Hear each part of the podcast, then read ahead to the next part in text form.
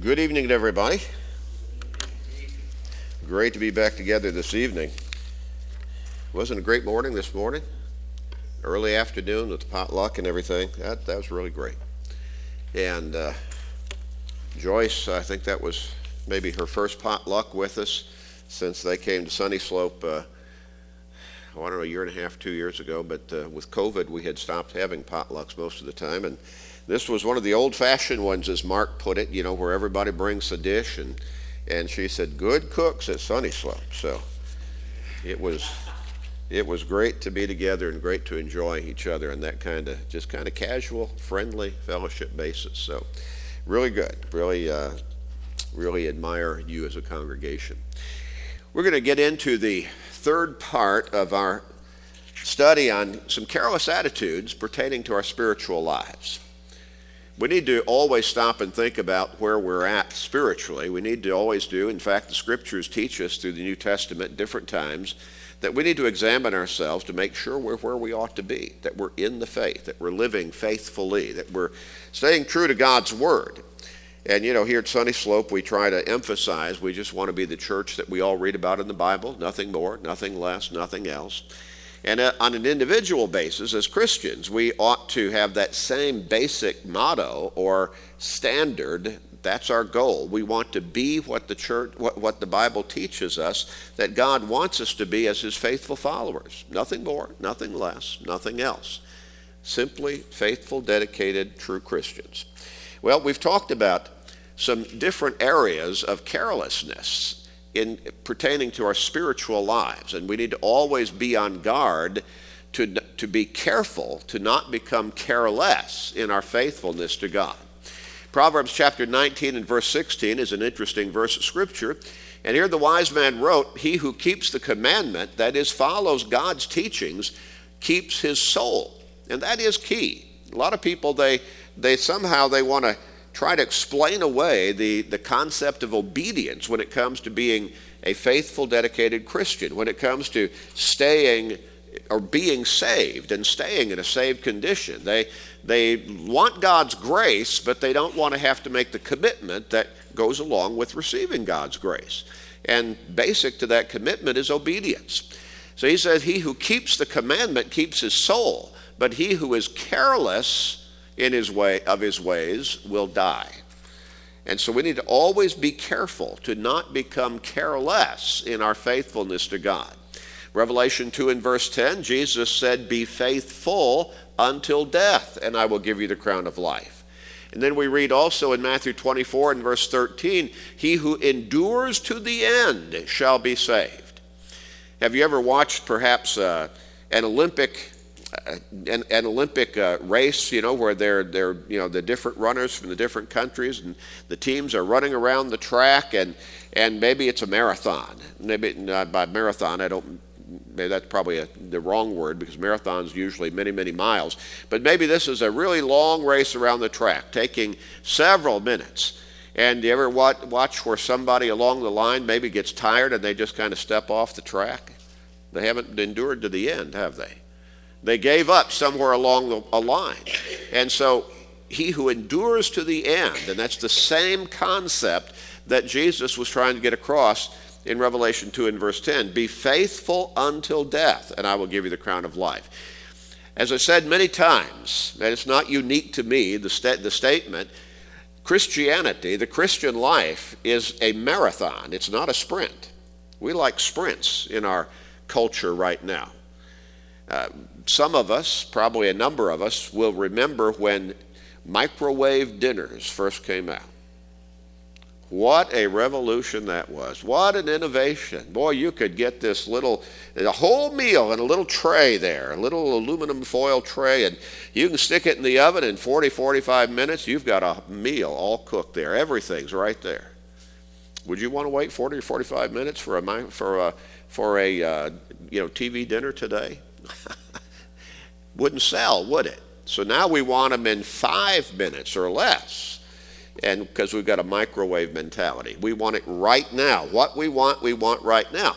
Well, Christianity is a lifelong walk, it is a lifelong life, lifestyle of dedication.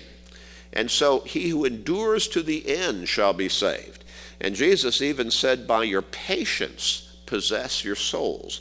The idea there, patient perseverance, keeping on, keeping on, walking the walk and living the life, and staying committed and dedicated and obedient on an ongoing basis. Luke 21 and verse 19. Well, careless attitudes in life in general, and we want to focus on our spiritual life, they can get us off track and lead to unfaithfulness in our Christian life just by being careless. We've probably, every single one of us, at some point in our lives, has injured ourselves or been injured because of some careless act on our part. We just we weren't paying proper attention. We did something and, and what we got we suffered, didn't we?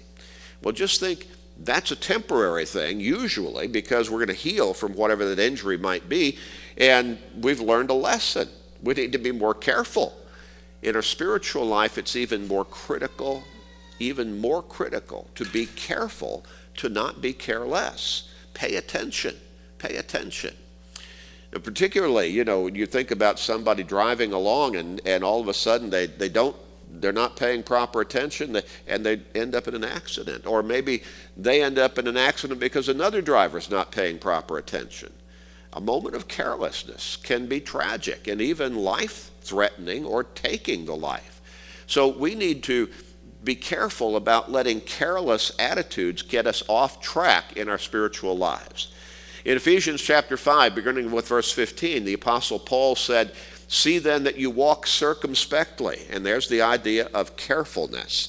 But beyond just what we would normally think about being careful, being super careful, thinking ahead, not just to the next step, but the step after that and what that will lead to, and so on.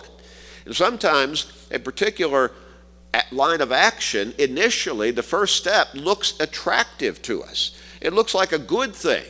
But then, if we stop and analyze, well, what's that going to lead to? And then, what's that going to lead to? Then we pull back and say, wait a minute, that's not a good idea. We should not do that. So he says, See that you walk circumspectly, not as fools, but as wise, and redeeming, redeeming the time because the days are evil.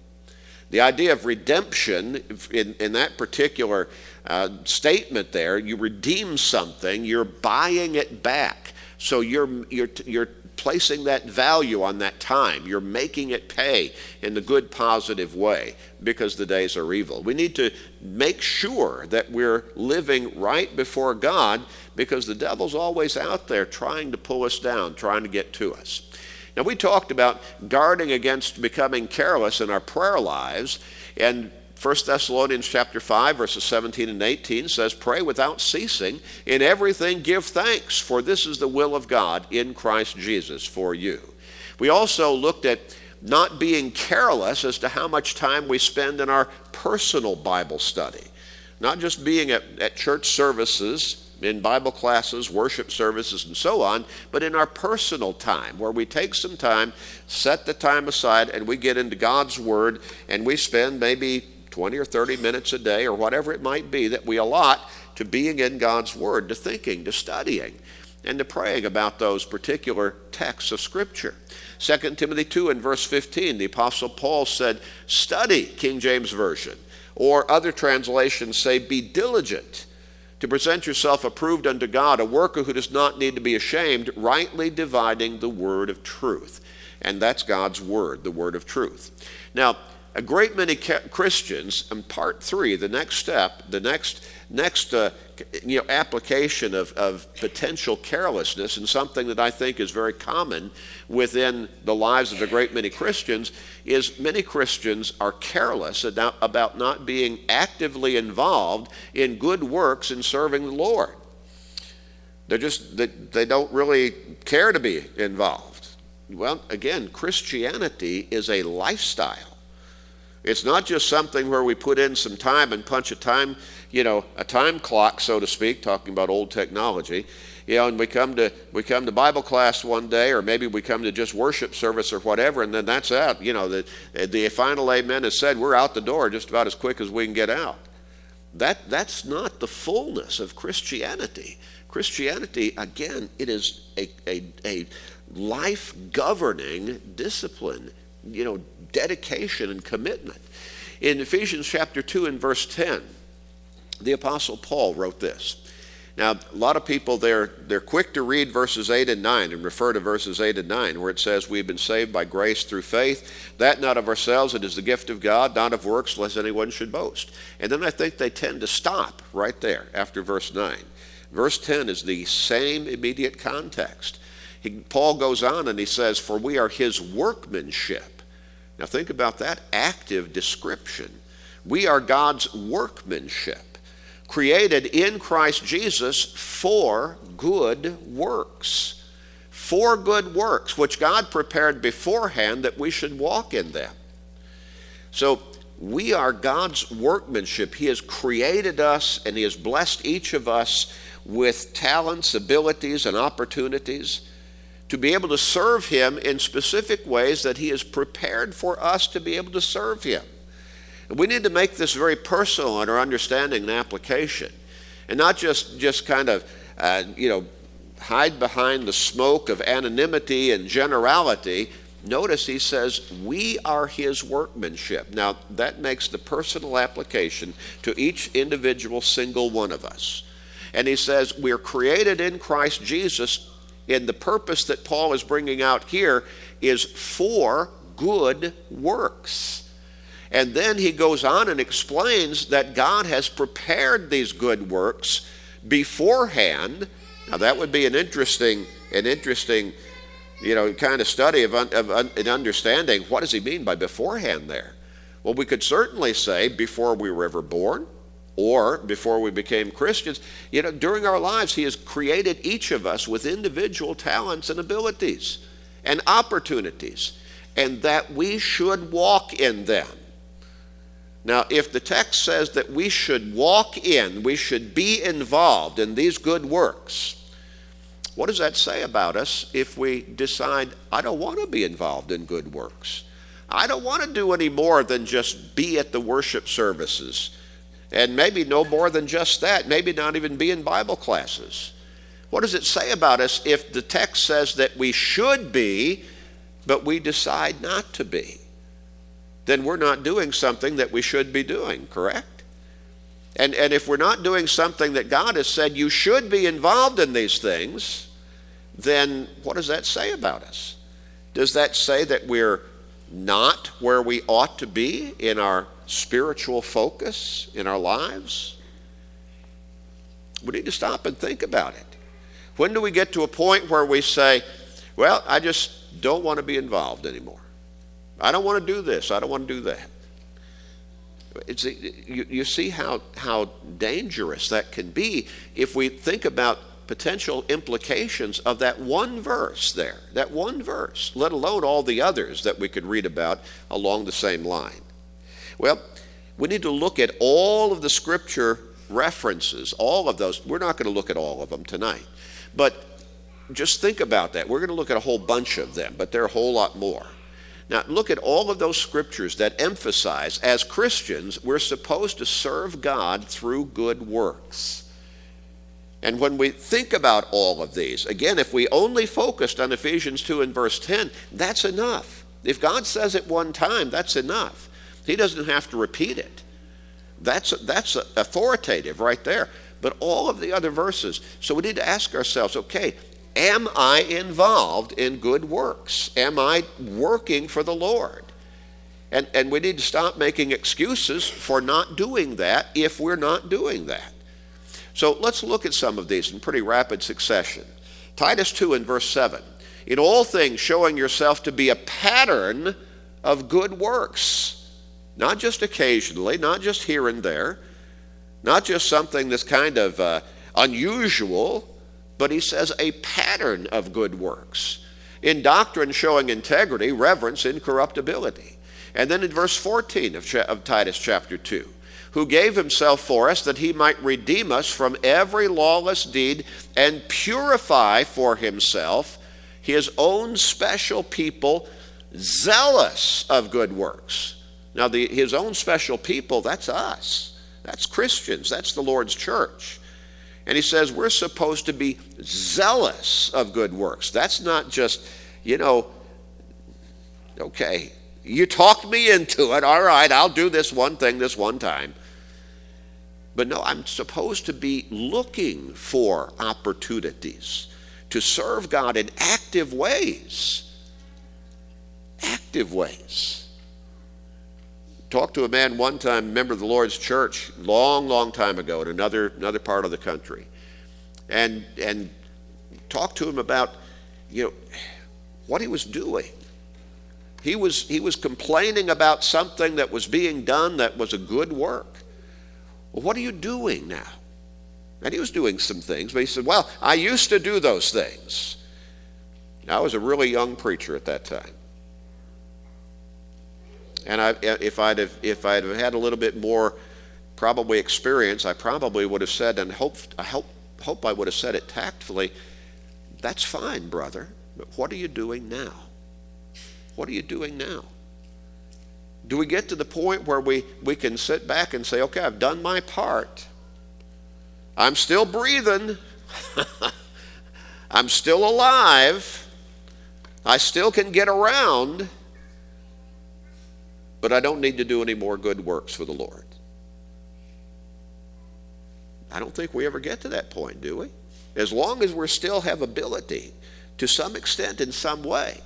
Well, we move a little bit further in Titus chapter 3 and verse 8. This is a faithful saying, and these things I want you to affirm constantly that those who have believed in God should be careful. Now, literally, that word careful means full of care. In other words, you're really focused on that to maintain good works. These things are good and profitable to men. We need to be focused on working for the Lord. Working for the Lord. We're to learn to maintain, that is, on an ongoing basis, good works. How do we get to the point where we start explaining away, I don't need to be doing that anymore? Or I don't need to be doing anything anymore? See, we, that's, that, you know, I don't mean to be gruff, but, but that's the devil talking, just using our lips. We always need to be as actively involved as we can be and not make excuses for not being involved in good works, active dedication and commitment, serving the Lord actively. Now, let me tell you also, some people would say, well, I'm at church services every, every you know, I'm at church service every Sunday morning. That's not a work. That's worship. That's worship. That's not a work. What am I doing to serve the Lord? I remember reading an article one time, again, many, many years ago, about a congregation that was really a lot of people were coming to the Lord. A lot of people were being taught the gospel and being baptized.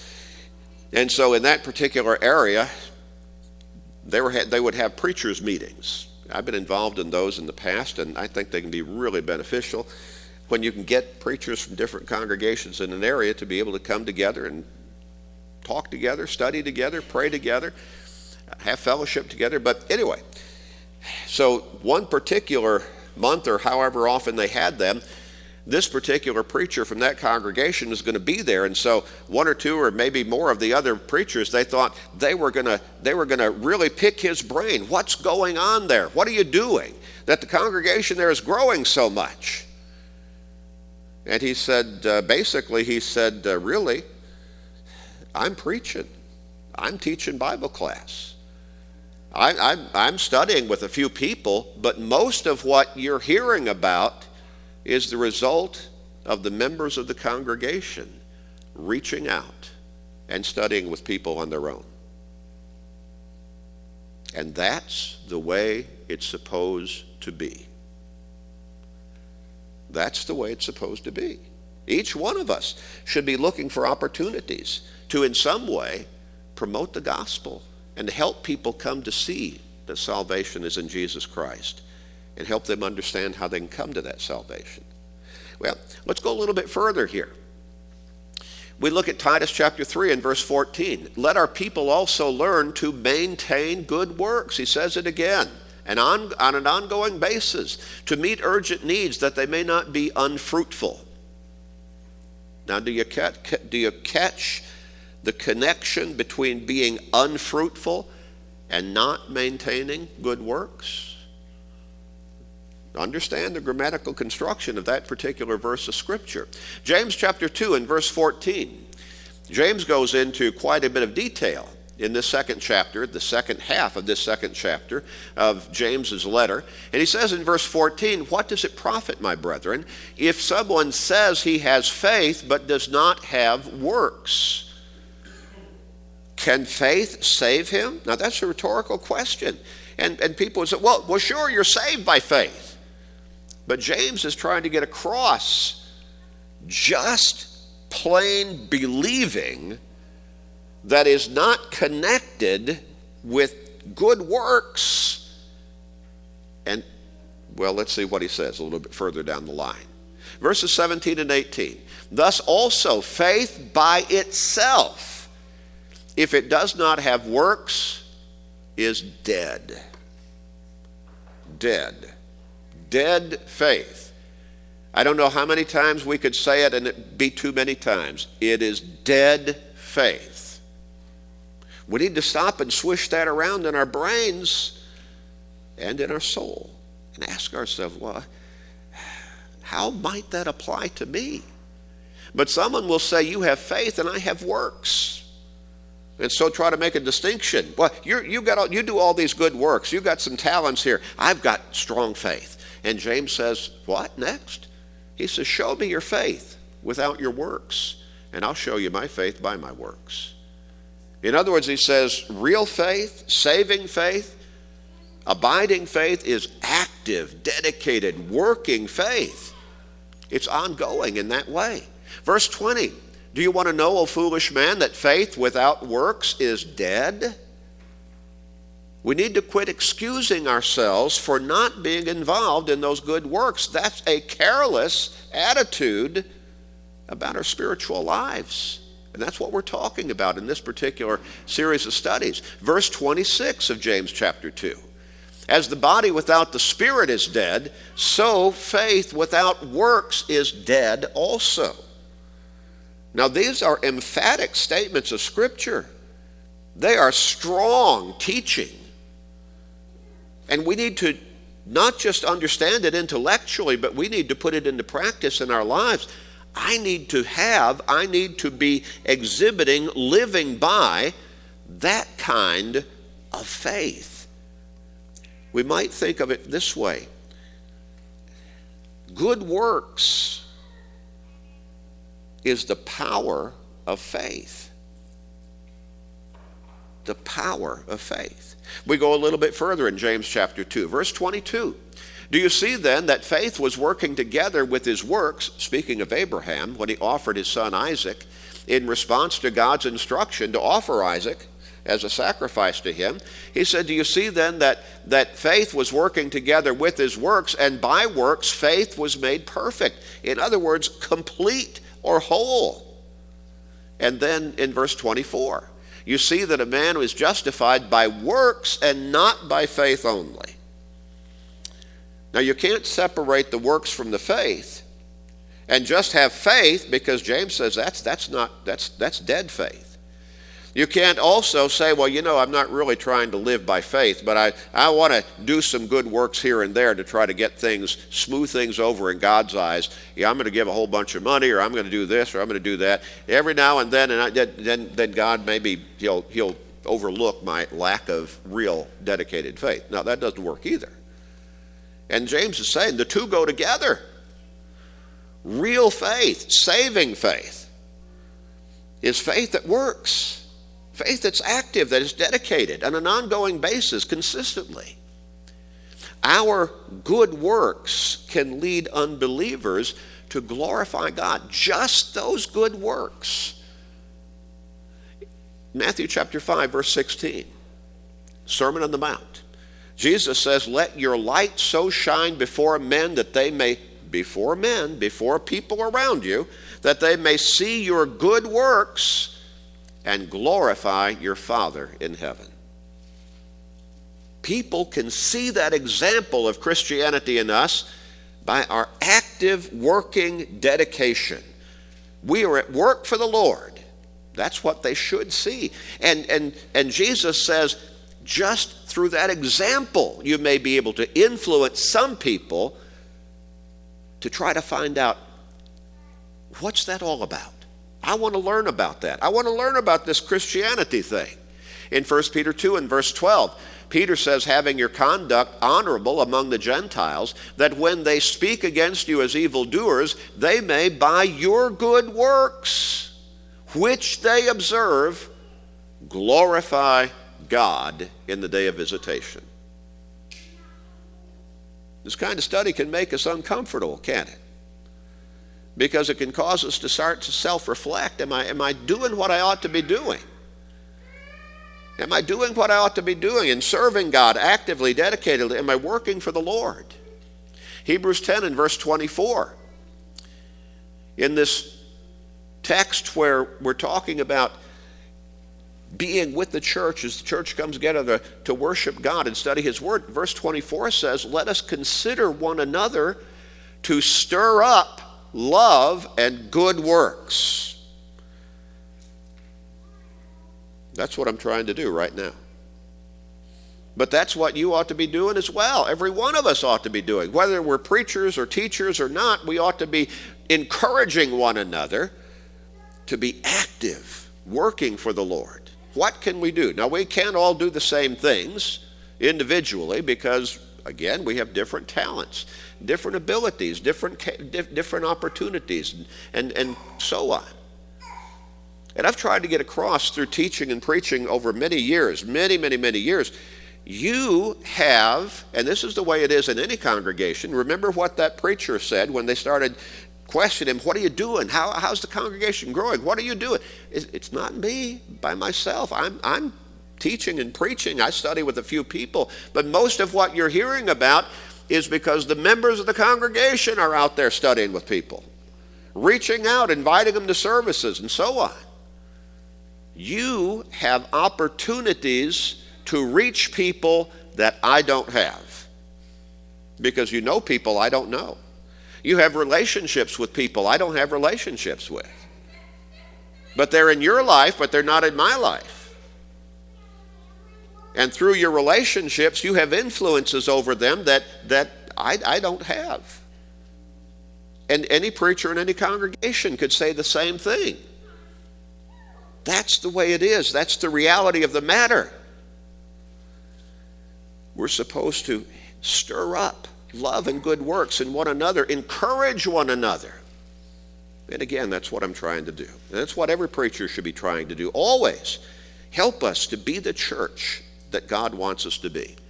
Look at what Jesus prayed on the night of his betrayal. He was coming to the end of his mission upon this earth. The next day, he'd be on the cross. And he prays to the Father, John 17 and verse 4 I have glorified you on the earth. I have finished the work which you have given me to do.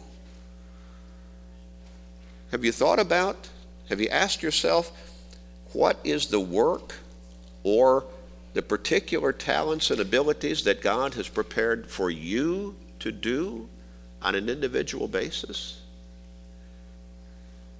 You see, it doesn't have to be standing behind a class lectern or standing in a pulpit or even necessarily leading a song, but He's given you the ability, He's given you the opportunity, the talent, the mentality to be able to do something to serve Him through good works. Probably given you the ability and talent and opportunities to serve Him in a number of different ways. What are those ways that God has prepared beforehand for you to be involved in? Hebrews 13 and verse 21. Well, a characteristic of our spiritual maturity is our involvement in the good works which God has prepared for us and prepared us for. And that's a characteristic of our spiritual maturity. And we need to understand that. We need to zero in on that. So, Hebrews chapter 13 and verse 21, the Hebrews writer says, Make you complete in every good work to do his will. working in you what is well pleasing in his sight through Jesus Christ, to whom be glory forever and ever. Amen. Working in you, making you complete in every good work to do his will. What has God got for me to do? What does he have in mind for me to do in serving him? In 2 Timothy chapter 3 verses 16 and 17, he has given us His Word. Now, if we said, okay, I know, I know what that's for, that's to guide us to salvation. Read a little bit deeper in that text of Scripture. All Scripture is given by inspiration of God, it is God's very Word. For doctrine, that is, for teaching, for reproof, for correction, for instruction in righteousness, that the man of God may be complete thoroughly equipped for every good work. God has given us His Word to guide us in good works. Now, certainly to guide us to salvation through Jesus Christ, but to guide us to good works, to help us understand. He expects us to be active Christians active Christians, serving Him openly and continually. So, the big question for each of us, as we ask containing to prayer, have you become careless in your prayer lives? As pertaining to our personal Bible study, have you become careless in how much time you spend in God's Word? Are you being careless with your faith? not putting it into action through good works? Are you making excuses for not being involved in ways that you have the ability to be involved in? Maybe you're blaming it on somebody else. But that doesn't, that doesn't fly. Are you being careless with your faith? Faith without works is dead. We read that over and over again. Are you not putting your faith into action through good works in which God has prepared you to be involved? Ephesians 2 and verse 10 again. I know such studies can be painful because we're talking about self examination. We're talking about introspection. And self examination and introspection can be painful because we're looking within ourselves and and and if we're honest, we see things I just I need to change. I need to adjust. And that can be painful. But the adjustment, the changes ultimately are for our good. A boss, supervisor, business owner, whatever the tag is, he comes to his worker and he says, You know, I need to talk with you. Sure, boss, what do you, what, what, what do you want to say? You're not doing your job well. And so then his blood pressure starts to go up, his heart starts to pound a little bit harder. Well, well what do you mean? You're just not doing the job you're supposed to be doing. Well, what do you mean? I'm, I'm, I'm here every day, aren't I? Yeah, but you're not doing the job the way you're supposed to do it, the way you were taught. And then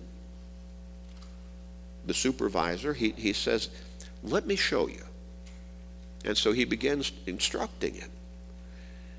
Now, if the worker is really wanting to do that job well, if he really wants that job, if he wants all the benefits of the job, he'll listen and he will adjust the way he's been doing his job so he can do it properly.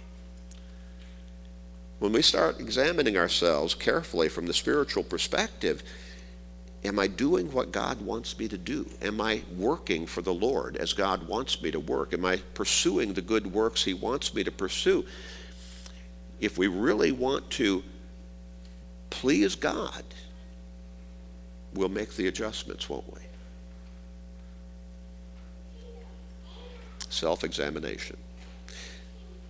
If you need to make a big adjustment in your life, saying, you know, I need to get out of the sin life. I need to repent of my sins. I know Jesus is my Savior, and I'm ready to confess Him openly. And I need to surrender to Him so that as I'm baptized into Him, the blood that He shed on the cross will cleanse me of the guilt of my sins. And I'll make a huge transition in my life for eternal good. Or maybe you say, I need to be I need to start praying about this. I need to ask God for his guidance to help me see what he wants me to do, how he wants me to serve him actively, and the good works that he's prepared for me to be involved in. Or maybe you just need to seek God's forgiveness for something in your life that you should not have in your life. We'd love to pray with you, help you. We'd love to study with you. We'd love to sit down and talk privately if that's what you want. And we're here to baptize you into Christ if that's what you want. If you need to come, won't you come right now as we stand together and sing our invitation song?